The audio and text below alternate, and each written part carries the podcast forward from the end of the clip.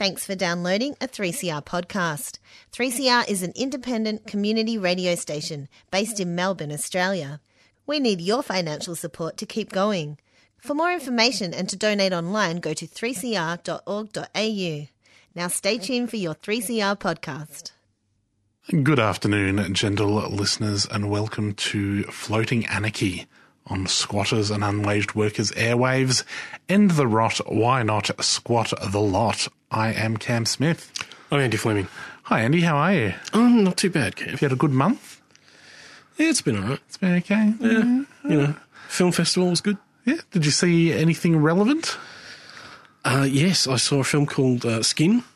Which we talked to, I talked to Daryl Lamont Jenkins a few months ago about. Yes, um, that was interesting. And just by the by, we'll be we will be talking to uh, Robert Evans uh, a little later. But uh, one thing I did note from Skin was the gang that it, the narrative centred upon, the Vinlanders Social Club. Uh, popped up again in Portland on the weekend. One of its members was one of the uh, key organisers. Um, Yeah. Everything old is new again. Yeah, and they they were not um, they were not very nice people. No. No. Also, uh, we checked out Cold Case Hammarskjöld uh, about uh, possible white supremacist cults or secret societies in South Africa. Yeah, So I would recommend people check out if they get a chance. it is. They're, they're both great films, um, and the the um, Cold Case one. Um, uh, yeah, it's quite a trip. Well, how about we go to a song, Andy, Okay. and then we'll come back and talk to the journalist Robert Evans.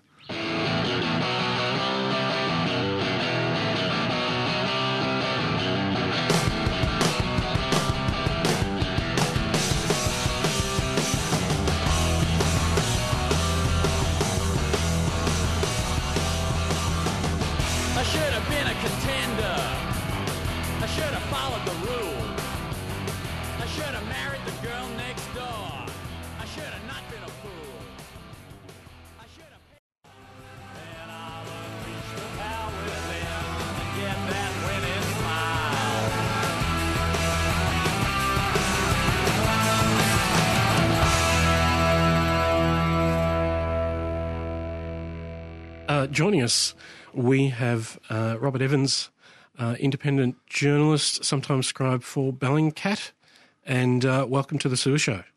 Thanks for having me. So, Robert, I thought we'd get you on to talk about uh, neo fascism in Portland and elsewhere because you were at the rally in Portland this week, which has captured a lot of attention. So- Yeah, I've been at the last couple of rallies, and uh, I, I would say this most recent one was probably the most um, uh, positive I felt leaving one. Why is that? Well, because uh, for one thing, it was it was fairly peaceful. Um, I don't know if that's the um, the image of it that's pre- been presented. Because there's certainly been some different um, views of that put out by the right wing media. But having been there, it was largely peaceful. Um, I very little uh, to nothing, almost nothing in the way of violence aside from one or two small incidents. Um, no serious injuries. You know, uh, it was it, it was good in that regard, and also good in that um, you know a bunch of far right extremists, including some actual neo Nazis and Klansmen and stuff, showed up uh, in an armored bus and got chased out of town um, by a, a, a vastly larger showing of anti-fascists. So I would say that, in as much as one of these rallies can have a positive uh, ending and an emotional tone, uh, this one had that. I, I saw some developments that I thought were positive and the strategies used by these people to sort of non-violently resist as well. So yeah, there was a lot I saw that I was, was good to see. There were no concrete milkshakes this time. Yeah, no milkshakes, which was nice. I, uh, you know, I I wound up in the line of fire of a lot of milkshakes at the milkshake rally. I probably got splashed by a dozen or more of them. Oh no, friendly fire. Yeah, yeah, yeah. I mean, it's one of those things. Like, I what what what I'll, I'll say I appreciate is that they were vegan milkshakes, which means that there was no milk going rancid in the sun, and um, none of it really stained. Like, I got a lot of my clothes, but it all washed out. So. I, Oh. if you're going to throw milkshakes on people, I'm glad that you're throwing milkshakes that uh, don't stain or uh, smell like rancid milk. When they get hot. Getting milkshaked by a vegan coconut milkshake could be part of a, any influencer's dream skincare regime. I mean, it's really it was the dream of a lot of, and many of them got their wish. A lot of the far right demonstrators to get milkshaked. Uh, I was uh, sort of standing around a small group of, um, I think I forget the exact name of the media outlet they claimed to represent, but it was Infowars affiliated, and a few of them were wearing Infowars shirts, but it was a separate media outlet, and all these guys were like live streaming the whole time and they were all kitted out in full body armor. And when they got milkshakes, they were very happy. Um, I think because they wanted the opportunity, like it gave them an excuse to claim persecution. And you know, if you if you paid attention to Alex Jones's uh, coverage of that, he took the, uh, the he took the angle that Antifa was making uh, chemical weapons and deploying them against people. So that was like the furthest right uh, sort of uh, narrative that came up as a result of that day. But I think most coverage focused on what happened to Andy Ngo. Yeah, it's all well and good to be able to claim persecution, but uh, if you can turn it into a massive payday. Yeah. Uh, yeah, which which he very successfully did, which is why it was surprising that I didn't see him at all at the um, at the rally this Saturday or last Saturday. Although he was there in spirit, though, live tweeting it, even though he wasn't there. Yeah, he was using a lot of other people's footage and editing a lot of other people's footage uh, very much inaccurately to make claims about things that were not happening. Um, but yeah, he was not there in person, which was interesting. We all kind of expected him to show up with bodyguards, um, but yeah, I didn't see him there at all. Maybe No other of, journalist I saw him either. maybe some comical bandages around his noggin. Uh, that was something I wanted to ask you about. Do you, do you think that uh, I don't know? It seemed like he was proliferating uh, fake news, sort of on the fly, live as things happened, and these narratives about hammers and things were popping up. Do you think that something's changed there, where these these lies are, can spread a lot faster than they used to?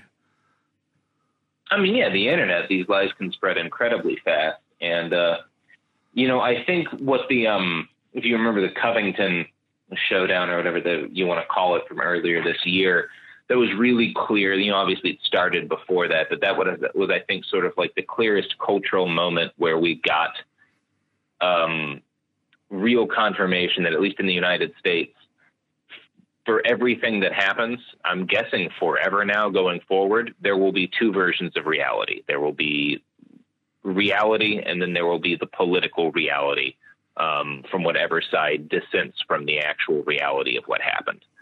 And uh, that's why you've seen things like at the uh, the at the march uh, on Saturday, uh, Andy Ngo tweeted about uh, a, an Antifa member on a scooter who hit a cyclist, and the cyclist had to be hospitalized.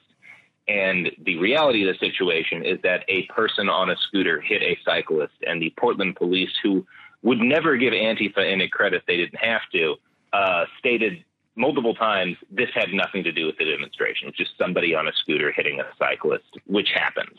Um, but Andy has continued to double and triple down on the fact that this was an Antifa member on the scooter who hit them, which for one thing, like I, I don't even see how it's relevant because it's clearly an accidental uh, crash either way. But like the, again, the police have repeatedly said it has nothing to do with the the the march. But what has like this has become part of the the right wing narrative of the march, which is that Antifa got violent and was responsible for injuring a bunch of people. Just like there's claims that they uh, brought concrete slabs and threw them. Um, and you know, the, what actually happened is that there was this uh, a very distinct bus, an armored bus being driven by members of American Guard, which is a white supremacist organization that's been tied to several murders and mosque burnings. Very dangerous people. Not like you know, with the Proud Boys or with Patriot Prayer, there's varying levels of, of uh, deniability, and and in fact, I will state as someone who's talked to some of these people, many of them are not white nationalists, so to speak. They're just kind of caught up in this gang because it's it's thought like to fight or whatever. Um, American Guard is explicitly like they're Nazis. Yeah, they're Nazis. Um, and so American Guard shows up in a big black armored van. And after the rally's over, after the Proud Boys have retreated, they drive into the section of town, like the, they essentially like cross the river because the police had tried to keep them on other sides of the river, um, the fascists and the anti-fascists. So these guys cross the river in their black bus planning to do God knows what. We know that they've been tied to murders and assaults and burnings of mosques and like that. That so they get spotted by anti-fascist spotters and confronted before they can get out of their bus. And there is video, uh, which is claimed to be the video of them breaking up and throwing concrete slabs, that does show them opening up a box, picking up a hard rock-like substance, breaking it on the ground, and tossing it at the bus. However, if you've been around concrete or know wh- how it functions, it was very clearly not concrete. It was not a hard stone. It was something more like um, sandstone or something. Because as soon as it hit the ground, it crumbled into pieces and like dust and stuff. Um, and they were throwing it at the windows of the bus or at the bus itself. They didn't break windows with it. Um, you can see in the video, like only one of them even hits the bus. And most of what's being chucked at the bus are a handful of mostly empty plastic water bottles.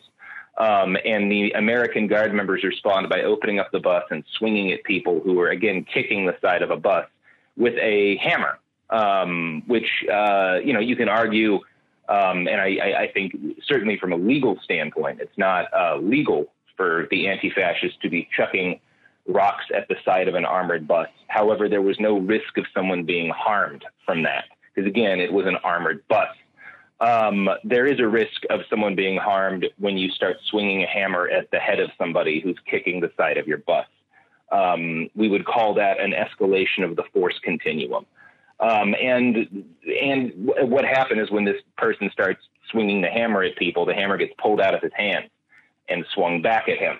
Um, which again, you can argue how justifiable it is or whatever. But the way Andy Ngo uh, and others in the right wing media have like taken it is they just got footage of anti-fascists after they grabbed the hammer, swinging it back at him, and said, "Look, Antifa brought a hammer and attacked these people." And the reality is, of course, no. They pulled a hammer out of the hands of a guy who was trying to beat them with it, and then swung it back at him. Like it, it's this, it's this attempt to make it look not like you have several belligerents crashing into each other, but that Antifa is just attacking right wing activists who are nonviolent and minding their own business. And the reality is that these guys rolled into the city armed with weapons, wanting to hurt people, uh, and they got into a fight, and they lost that fight. Uh, and again, you can say the anti-fascists shouldn't have swung the hammer back, they shouldn't have thrown rocks, but like these people wanted a fight, and they got one. Um, and it's it's not a case of uh, persecution. It's not a case of right-wing activists just being attacked for being conservative. It's a case of Nazis rolling into a town with weapons, wanting to hurt people and getting some of what they tried to bring onto others. I thought it was interesting just on the, the what you're talking about with the divergent realities. Uh, Andy Ngo obviously put out some like edited footage originally, and then I just saw earlier today he's put out some less edited video, which does show you know the hammer originally on the bus, but he just says, "Oh, the Antifa have brought the hammer," and all of these replies from these MAGA chuds uh, like, thanks, Andy. You've proven that you were right. It's like, hang on a second. Yeah, it's um, you know, it, and one of the problems that even when he admits to being wrong, there's another video he put up. He's claiming was like there's a bunch like the, the guy who actually started swinging the hammer, the Nazi who started swinging the hammer, got beat up and was later pictured injured on the side of the road. Um, after that, I think mainly because he'd been maced because they sprayed mace inside the bus to get them to go away. So he's pictured like and he's an older dude, and he's pictured looking like injured on the side of the road. And Andy captions it something like a right wing activist who was assaulted by Antifa. And like, no, the reality of the situation is that uh, that guy was swinging a hammer and got like maced, um, and like he, he he wasn't attacked by Antifa just for being a conservative. He he started hitting people with a hammer, and the same thing happened with um, a guy named Based Spartan is the nickname he gets because he wears this really outrageous Spartan getup um, like Spartan warrior get up to protest. And uh, he and his daughter put themselves in the middle of a group of anti fascists. And John Turano, who's the guy's real name, started swinging and hit a number of people. Uh, and got hit in return and eventually shoved out and was not seriously injured, was mostly just pushed out of the crowd by people because he was swinging at them like a madman. Um, however, Andy took just the latter chunk of that after he had initiated the attack and posted that video and claimed that it was a conservative activist and his young daughter and uh, who were attacked. And like for one thing, his daughter was 24 years old. She was not a kid. Um, and Andy's like after this has gotten tens of thousands of views and retweets, he posts a clarification. I'm sorry, she was not a, a, a young girl; she was a young woman. And it's like, for one thing, that's not the primary thing that's wrong about your statement. For another, uh, you know, the, the disinformation already got out. Hundreds of thousands of people saw the original post where he's making it look like this is just a father and son, you know, hit by Antifa. Um, and only a fraction of that saw him clarifying the reality of the situation. So it's it's very frustrating. He also doesn't provide any context. So if you go through the kind of social media posts that John Turano was posting before the the the the rally, it's a bunch of. At one point, he says, "I hope my daughter gets the shit beaten out of her," like stuff like that, where he's like hoping for a fight. He's like, "I want a chance to hurt people. I want a chance to fight people." Um, like he he he he wrote all this stuff out and said it in videos and stuff. Like the, the, this guy's very clear when he goes to these events. He wants to get in the middle of things. He wants to provoke a fight, and he wants uh, to hit and to be hit. That's like he, he's, uh, I'll, I'll say, an unbalanced fellow, but he's very clear about what he wants. So again, to claim that's my issue with Andy. Ngo, it would be one thing to report these guys went into Antifa looking for a fight and they got a fight. And you can claim about like, okay, who who started the use of force, who escalated, like how how much of this was like justified or unjustified. That's that's journalism. That's fair stating that it happened is fair. Stating that just like trying to frame it as these people were just harmless activists wanting to uh, stand for free speech or whatever, and Antifa assaults them for no reason. Um, you know, his, his goal is to provide justification for the president's desire to declare Antifa a domestic terrorist organization. Like that's that's what's going on here, and it's very frustrating to see, especially since there are a lot of great journalists in the city, people like Jason Wilson and Katie Shepard and Shane Burley, who have put in a lot of work to try to present this whole conflict, which is very complicated and absolutely involves violence from a number of sides. Um, in, instead of doing any real reporting, he just uh, uh, is essentially trying to concoct a different version of reality so that people on the far right can have the boogeyman that they want to have. I mean, Robert, one of the things that struck me looking at reportage by figures like Ngo is the ways in which they've been able to have those claims be picked up by more mainstream outlets like Fox and so on. Um, and it also was interesting, I think, that the the crowdfunding campaign uh, that was established in order to uh, compensate him for previous injury uh, was established by, I think, Michelle Malkin, who's also, as I understand it, has some association with Fox. I was wondering if you could comment on the ways in which actors like Ngo and, and there's a number of them, are able to produce materials which are then not only spread on the internet by social media, but are picked up by uh, mainstream media outlets. Yeah, you know, a lot of it has to do with the inherent laziness um, bred in the people who call themselves journalists, but who work in one chunk of the 24-hour news cycle or another. And Fox is a particularly bad player, but but but CNN and the others are are all feed into this. You have a lot of like people who have a lot of airtime to fill because they have to put out stuff every day.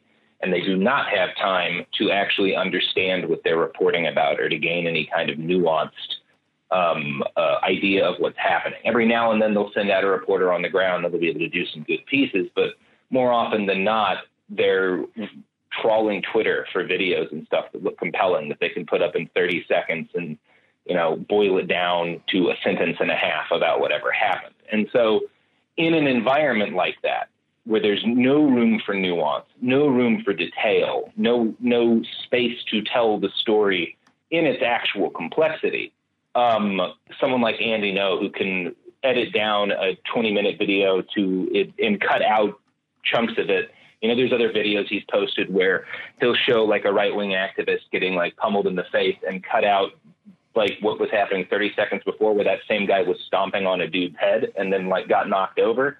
Um, like the, the, his videos, they're, they're kind of tailor made for this sort of situation because they, they cut out all the nuance, which, um, you know, plays well, which is why, uh, you know, it's not just Fox that platformed him. I think the first mainstream voice that like magnified the story of Andy's assault and like gave credibility to it without actually looking into the background and who he was and what he'd done was Jake Tapper. Um, and you know, to um, for another example of that, I one of the people that I know in Portland, uh, she's a young activist. She's not a member of any Antifa group. She's like a, a, a just an activist. She shows up and uh, at a lot of protests and stuff, and volunteers a lot of her time. And she was spotted at one of these rallies next to a couple of people in masks yelling. Um, and for the last three years, every time CNN's got a big story on on Antifa, it's her picture they've used because she it just was a good shot, uh, even though she's not a member of that group, even though she's never um, like worn a mask and been in black bloc. She's standing next to a couple of guys who were at a huge protest, and like that's the shot they pick. So it's it's you know whenever you have a complicated story like what's been going on in Portland for the last three years. Um, if you're a journalist in the thick of it, trying to actually understand it and report on it with nuance, there's an extent to which you kind of accept that everyone else who covers it, every major organ who covers it, is going to get it wrong. Um, that said, I think Andy Ngo represents sort of an escalation, or it's not that a weaponization of this effect, because he realizes how he has a very canny understanding of how the mainstream, um, particularly like 24 hour cable news works and he's been very effectively able to play to that crowd, not just to make a lot of money, but to make an impact. And one of the ostensible purposes of the rally that was organised by Patriot Prayer and Proud Boys was to uh, support calls for the criminalisation of anti fascism in the United States. And I understand that after the event, one of the organisers said, well, when asked, was this a successful thing said yes, it was because we got the president to tweet, you know, in support of our cause. What's your assessment of the situation, I guess, legally and politically, with regards anti-fascist activism in the United States? There has been one attack that you might be able to credit to a, a, single anti-fascist, a guy who's not a member of any of the anti-fascist organizations. Antifa is not a group. There are individual groups like Rose City Antifa. William Sprocken, um, who lived in Washington, uh, had gone to some of these protests, was not a member of any specific organization, and attacked and attempted to burn several empty ICE buses and was shot dead doing so. Um, that's the closest you get to an attack that was carried out by one of these people. There have been no murders. There have been no mass shootings. Um, you know, some people tried to tar the Dayton shooter as Antifa. There's zero evidence that he ever so much as showed up at a protest. Um, the, the most you've got is he retweeted a couple of things. Um, and of course, he didn't go after like a target that could be even vaguely defined as fascist. He shot up a random sports bar in Dayton. Um, so there, there's there's no evidence. You know, I, I study terrorism for a living. I, I, I not just report on counterterrorism, I advise federal law enforcement on counterterrorism as part of my job. Um, you know, I've been shot at by ISIS in Mosul reporting on terrorism.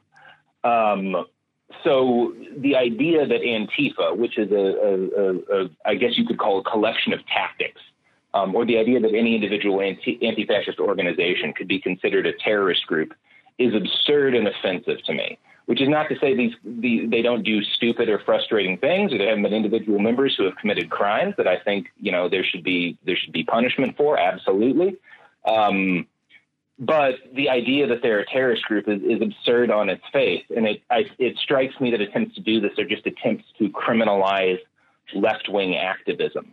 Um, and I, I, really do think that that's the goal here. Um, and it's interesting to me that although there have been multiple deaths tied to Proud Boys, there have been multiple uh, attacks and attempted terrorist attacks just in the last couple of weeks by people who attended the first Unite the Right rally. Um, James Reardon uh, was just like arrested for planning a massacre of, I think, Jewish people. Um, one of 27 arrests on mo- almost all far right mass shooting threats that have happened in the weeks since the Dayton shooting, or not the Dayton shooting, the El Paso shooting. Um, and there's no calls, really, not not by the president, not by the Republican Party, um, to to do anything about that. To treat, say, the Proud Boys or you know groups like American Guard as domestic terrorists. You know, in, in, in terms of like all of the different right wing terrorist attacks, which have killed well over hundred people in the last year. Um, if you look at all the right wing terrorist attacks that have happened um, since this all started cooking off. Um, the only one that's being investigated as a domestic terrorist attack is the El Paso shooting.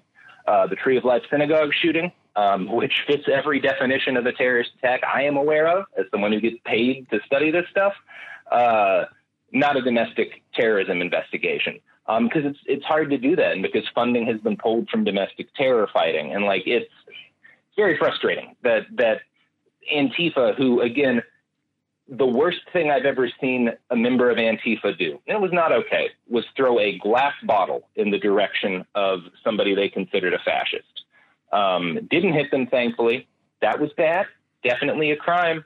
Not an act of terrorism. More of a guy throwing a bottle. And, um, you know, for the record, other things were being thrown back. It was a street fight.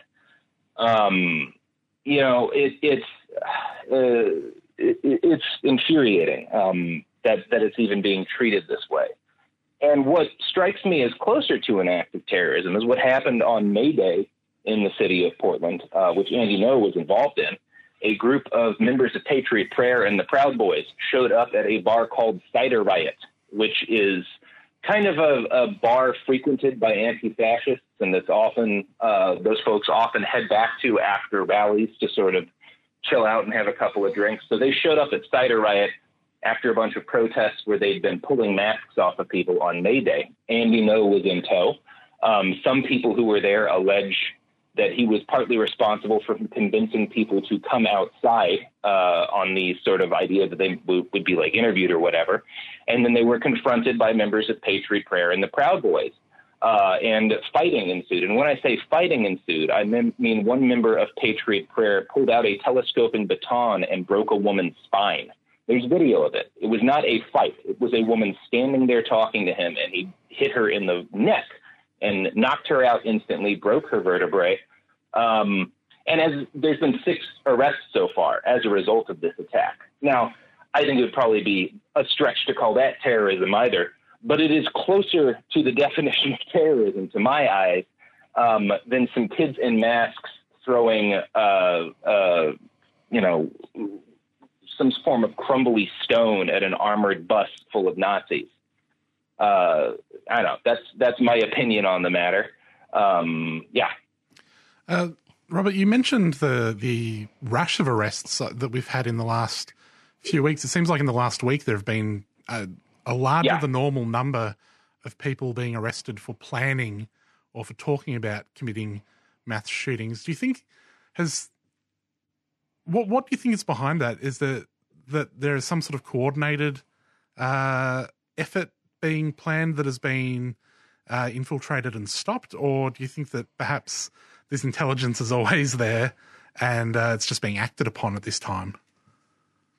Oh my! Now you've asked. Um, the long answer to that question is a free audio book that I've put out. If you go to thewaroneveryone.com, you can listen to it. It's about four hours the short answer is that starting in the 1980s, a guy named Louis Beam, who was a, a, a grand dragon of the KKK, um, wrote a series of articles about what he called leaderless resistance, which was this idea that because white supremacist insurgent groups and terror cells, which you know had existed and been very active in the 70s and early 80s, um, they had a nasty habit of being infiltrated by federal law enforcement. So he came to this idea that instead of having groups with strong hierarchies. What you should seek to do is inspire um, individuals to go out and carry out attacks to destabilize society and ideally exacerbate racial tensions and divide, exacerbate the divide between the right and the left. Um, and that evolved into eventually attempting to sort of um, carry out attacks like this in order to provoke, provoke more gun control, in order to provoke uh, an uprising on the right wing uh, against the government, um, which is, of course, if you read the Christchurch Shooters Manifesto, the Poway Shooters Manifesto, both of those guys specifically talked about wanting to uh, inspire more gun control in the United States to spark a civil war. So this plan goes back into the 1980s, and it's it, it like with any terror organization, um, it was more than just a guy writing about it. There were serious acts taken to try to make this happen. Um, there was a terrorist group called the Order, and I think 1983, 84 is when they were most active. They robbed banks and armored cars. They also killed a couple of people. They robbed banks and armored cars and made off about $4 million. Some of it was spent buying things like rocket launchers and machine guns, which were given to different, and money was given to different neo Nazi and KKK groups around the country. But a chunk of it was spent by Louis Beam, this guy I was telling you about who came up with the idea of leaderless resistance, buying Apple II computers and networking them together and creating what he called Liberty Net, which was essentially an all fascist internet made in 1984 um, connecting all these different groups around the United States and eventually Canada and into Germany, which also allowed them to spread illegal propaganda into Canada and Canada into Germany. And over the late 1980s into the 1990s, uh, they developed tactics for recruiting and red pilling, which is their the current term they use for it. They didn't call it that back then, but they do now. Converting new people to their ideas um, by infiltrating communities of gamers by infiltrating communities of people who are talking about like pop culture or people who are people who they considered to be vulnerable. And they had all these different tactics, one of which is obviously deny ever being a Nazi. If people call you as you're trying to propagandize to them, claim that it's a joke and that like anything you were saying about the Jews or about non-white people was just crude humor in order to kind of deflect it. Um, so they built all of these strategies up and were very active attempting to spread their ideology in this way and you know essentially find people in these kind of apolitical spaces and pull them into more political spaces spaces where they could be further converted um, and this sort of culminated in 2013-14 um, in a, a, you know the, the, the social mo- movement known as Gamergate, which was a, a, a essentially a reaction. It started out as kind of a reaction of uh, kind of misogynist video gamers on the internet to women who were pointing out misogyny in video games. Um, and you know there was nothing Nazi or, or, white supremacist about that, but it was a reactionary movement, and the Nazis and the white supremacists found them and started infiltrating these communities, particularly a place called 8chan, um, which is of course where three of the this year's you know most recent terrorist attacks originated from 8chan, and before actually you count the mosque shooting in Norway. Um, so 8chan's where the Poway shooter, where the Christchurch shooter, where the El Paso shooter announced the start of their attacks, and the Norway shooter announced the Christchurch shooter's manifesto as the thing that convinced him to carry out an attack. So you know 8chan in the time from 2013 14 on, these kind of bad actors within the site um, push it from being these guys who don't like women and are are kind of more reactionary and like racist jokes, like jokes about the Holocaust. It's actual hardcore Nazi propaganda starts being pushed to the point that in 2019, these guys are not just talk joking about the Holocaust. They're having nuanced discussions about like which translation of Mein Kampf is best, and like talking with each other about how to best spark a race war. Um, and yeah, so it, that's that's my short-ish explanation for how we've got where we are. Um, it's it's which is why whenever I lecture law enforcement, when I talk to reporters, I try to um, impress upon everybody that what we're seeing and what we see in eruptions like what happened in Portland, or it has been happening in Portland for the last three years. It happened in Charlottesville in 2017.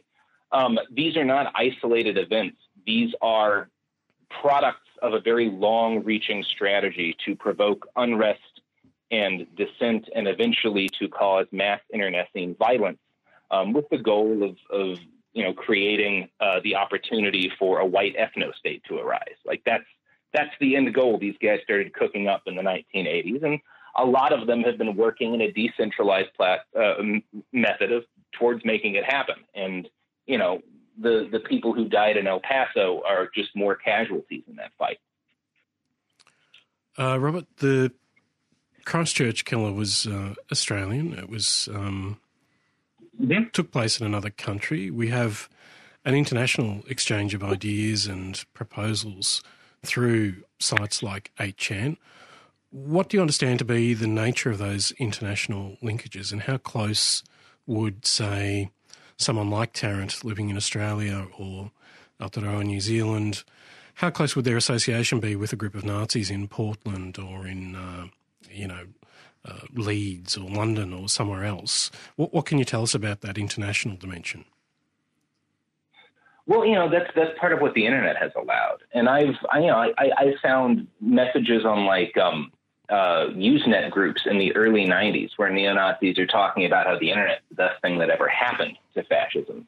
because it has allowed these guys who might be the only person in their town who really holds these beliefs to communicate with a network of other people and radicalize these other people.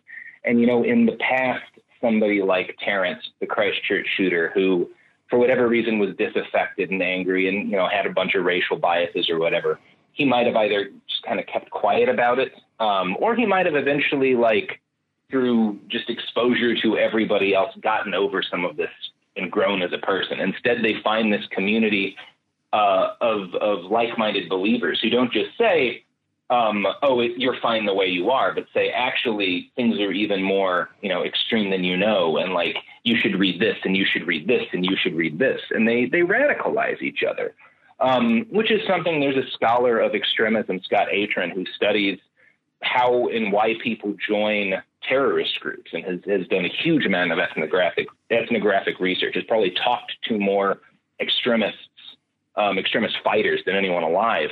And one of the things he's found is that people don't radicalize on their own very often. They radicalize in groups, um, which is why I push against calling these folks lone wolves. You know, Tarrant may have acted as a single individual, but he did not see it that way, which is obvious if you read his, his manifesto.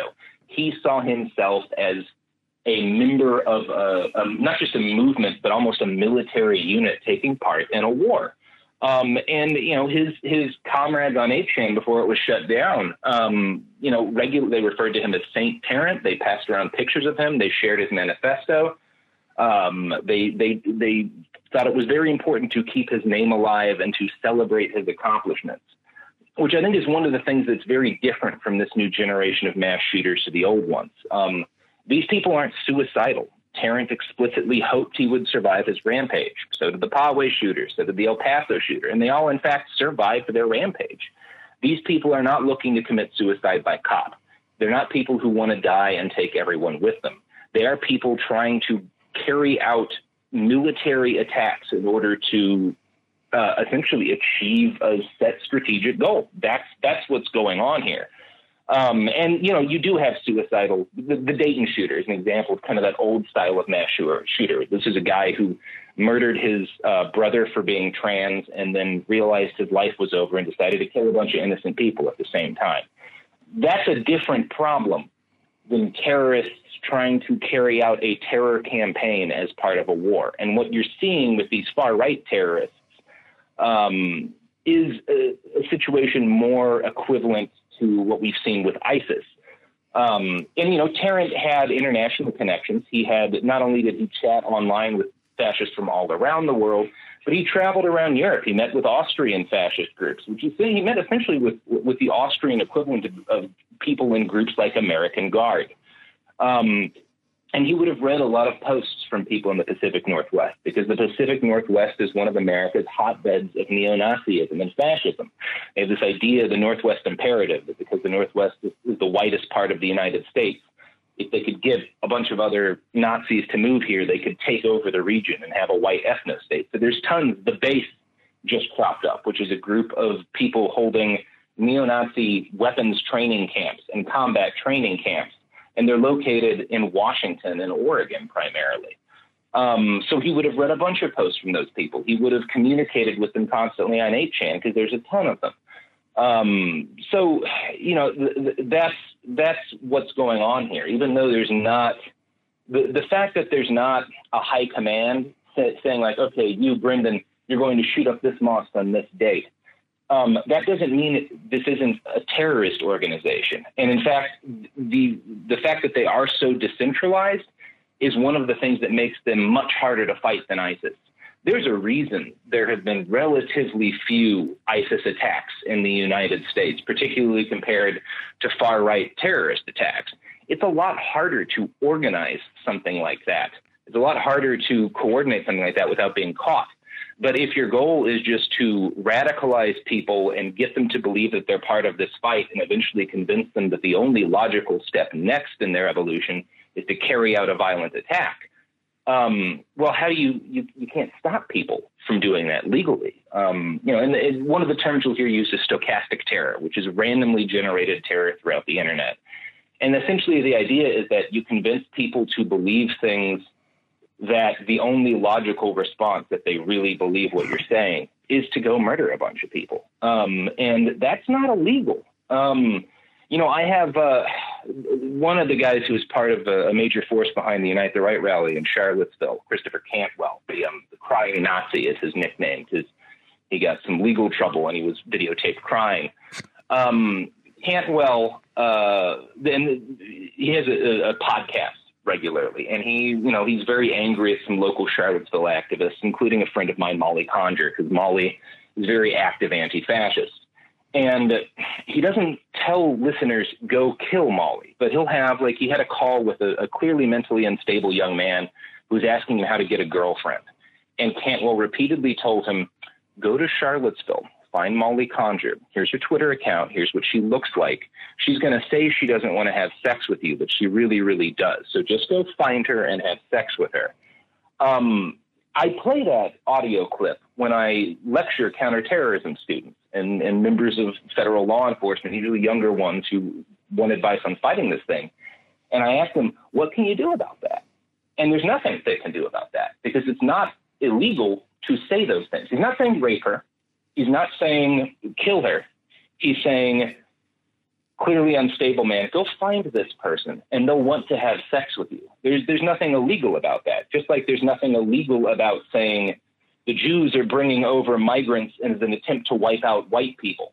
And the unstated thing is that so now you need to go shoot up a synagogue in order to fight back. Um, but you know, if you were to say you have to shoot up a synagogue, that would be illegal. But saying everything up to that point, totally fine. And that's that's the fight that we're in right now. And so the the students in your classroom and, and authorities and the law doesn't provide moments to intervene in on this occasion. Um, but you know, are there ways in which members of the general public or you know citizens in the United States or Australia or elsewhere can uh, come to grips with this phenomenon? And do you think there's ways in which it, it can be tackled uh, outside of that framework? Like, what should people if they should do anything apart from pay attention, what do you think people should uh, do to try and, I guess, um, uh, mitigate the harms of this this ideology and these movements? Well, you know, one thing you can do is look into and um, perhaps get involved with anti-fascist work in your community. And I'm not talking about putting on a black mask and marching and block in the street protesting. Most of what these people do is stuff like go through all the footage from different, you know, from like Charlottesville of these Nazis marching and match up faces to names in order to say, uh, hey, if you live in this town, we just found out that this guy who lives near you is a member of a neo Nazi group. And here he is on video beating up a black guy with a stick. Maybe be concerned. Maybe, maybe you should be worried. You know, one of the things people asked me when I was doing my media appearances after Christchurch is how could we have spotted this guy ahead of time? And well, if there had been, you know, a more active anti-fascist scene in New Zealand uh, or in Australia who had noted what this guy was saying on social media, you know, he posted pictures of his guns with all of those crazy, you know, words and references to other white nationalist attacks on them days before he carried out his rampage. Um, it's possible that if people had been paying more attention, he might have been caught um, it's possible he wouldn't have been. But I think the fact that 27 of these people have been arrested in the last week and change, two weeks since El Paso, is proof that more can be done than was being done at that point. Um, and you'll find in a lot of these cases, you know, there's evidence that when um, those Proud Boys rampaged through New York City, assaulting people, uh, the authorities were able to arrest a number of them because of the information gathered by anti fascist activists online who had just been matching faces to names and figuring out who these people were. I do think that's a factor in it. You know, the El Paso shooter, his mom reported him to the police a week or two before the shooting, saying she was concerned about her son, his level of emotional maturity, the fact that he bought an AK 47.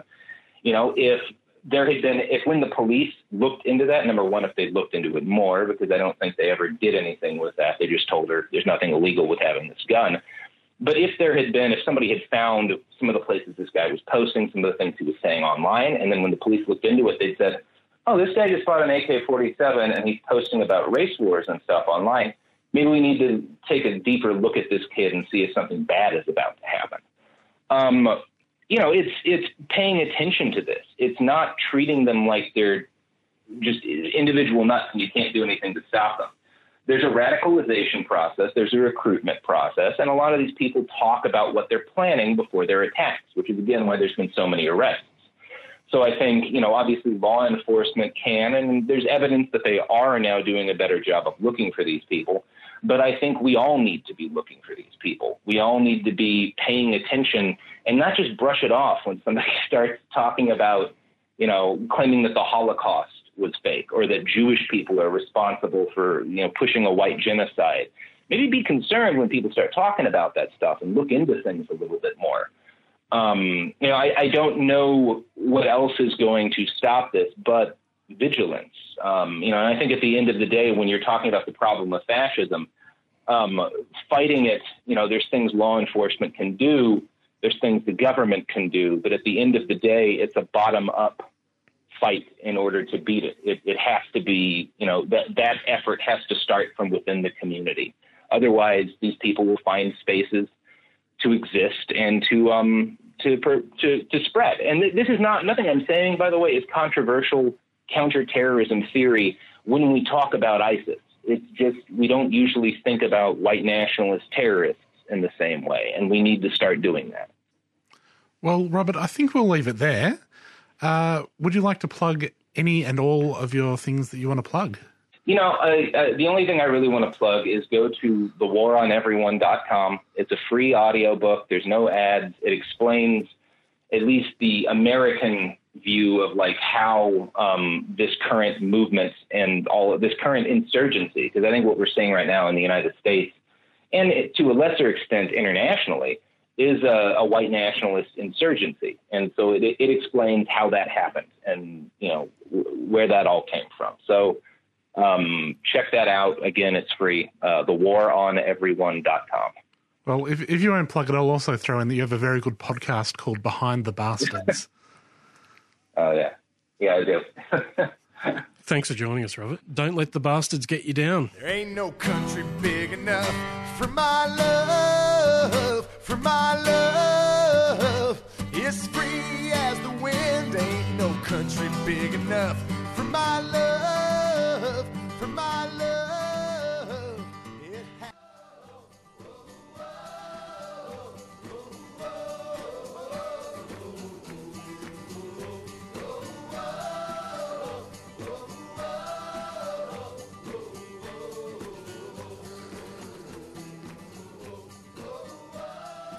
All right, you're listening to 3CR 855 AM, 3CR digital and streaming on 3cr.org.au. We just heard from Robert Evans before on Twitter at I write OK, just the letters O and K. He's a modest fellow. Uh, and that is all we've got time for, Andy. Is that it? Yeah. Okay. So the Mafalda program is up next. We'll catch you around. See you later. Stand like a champion, live like a warrior,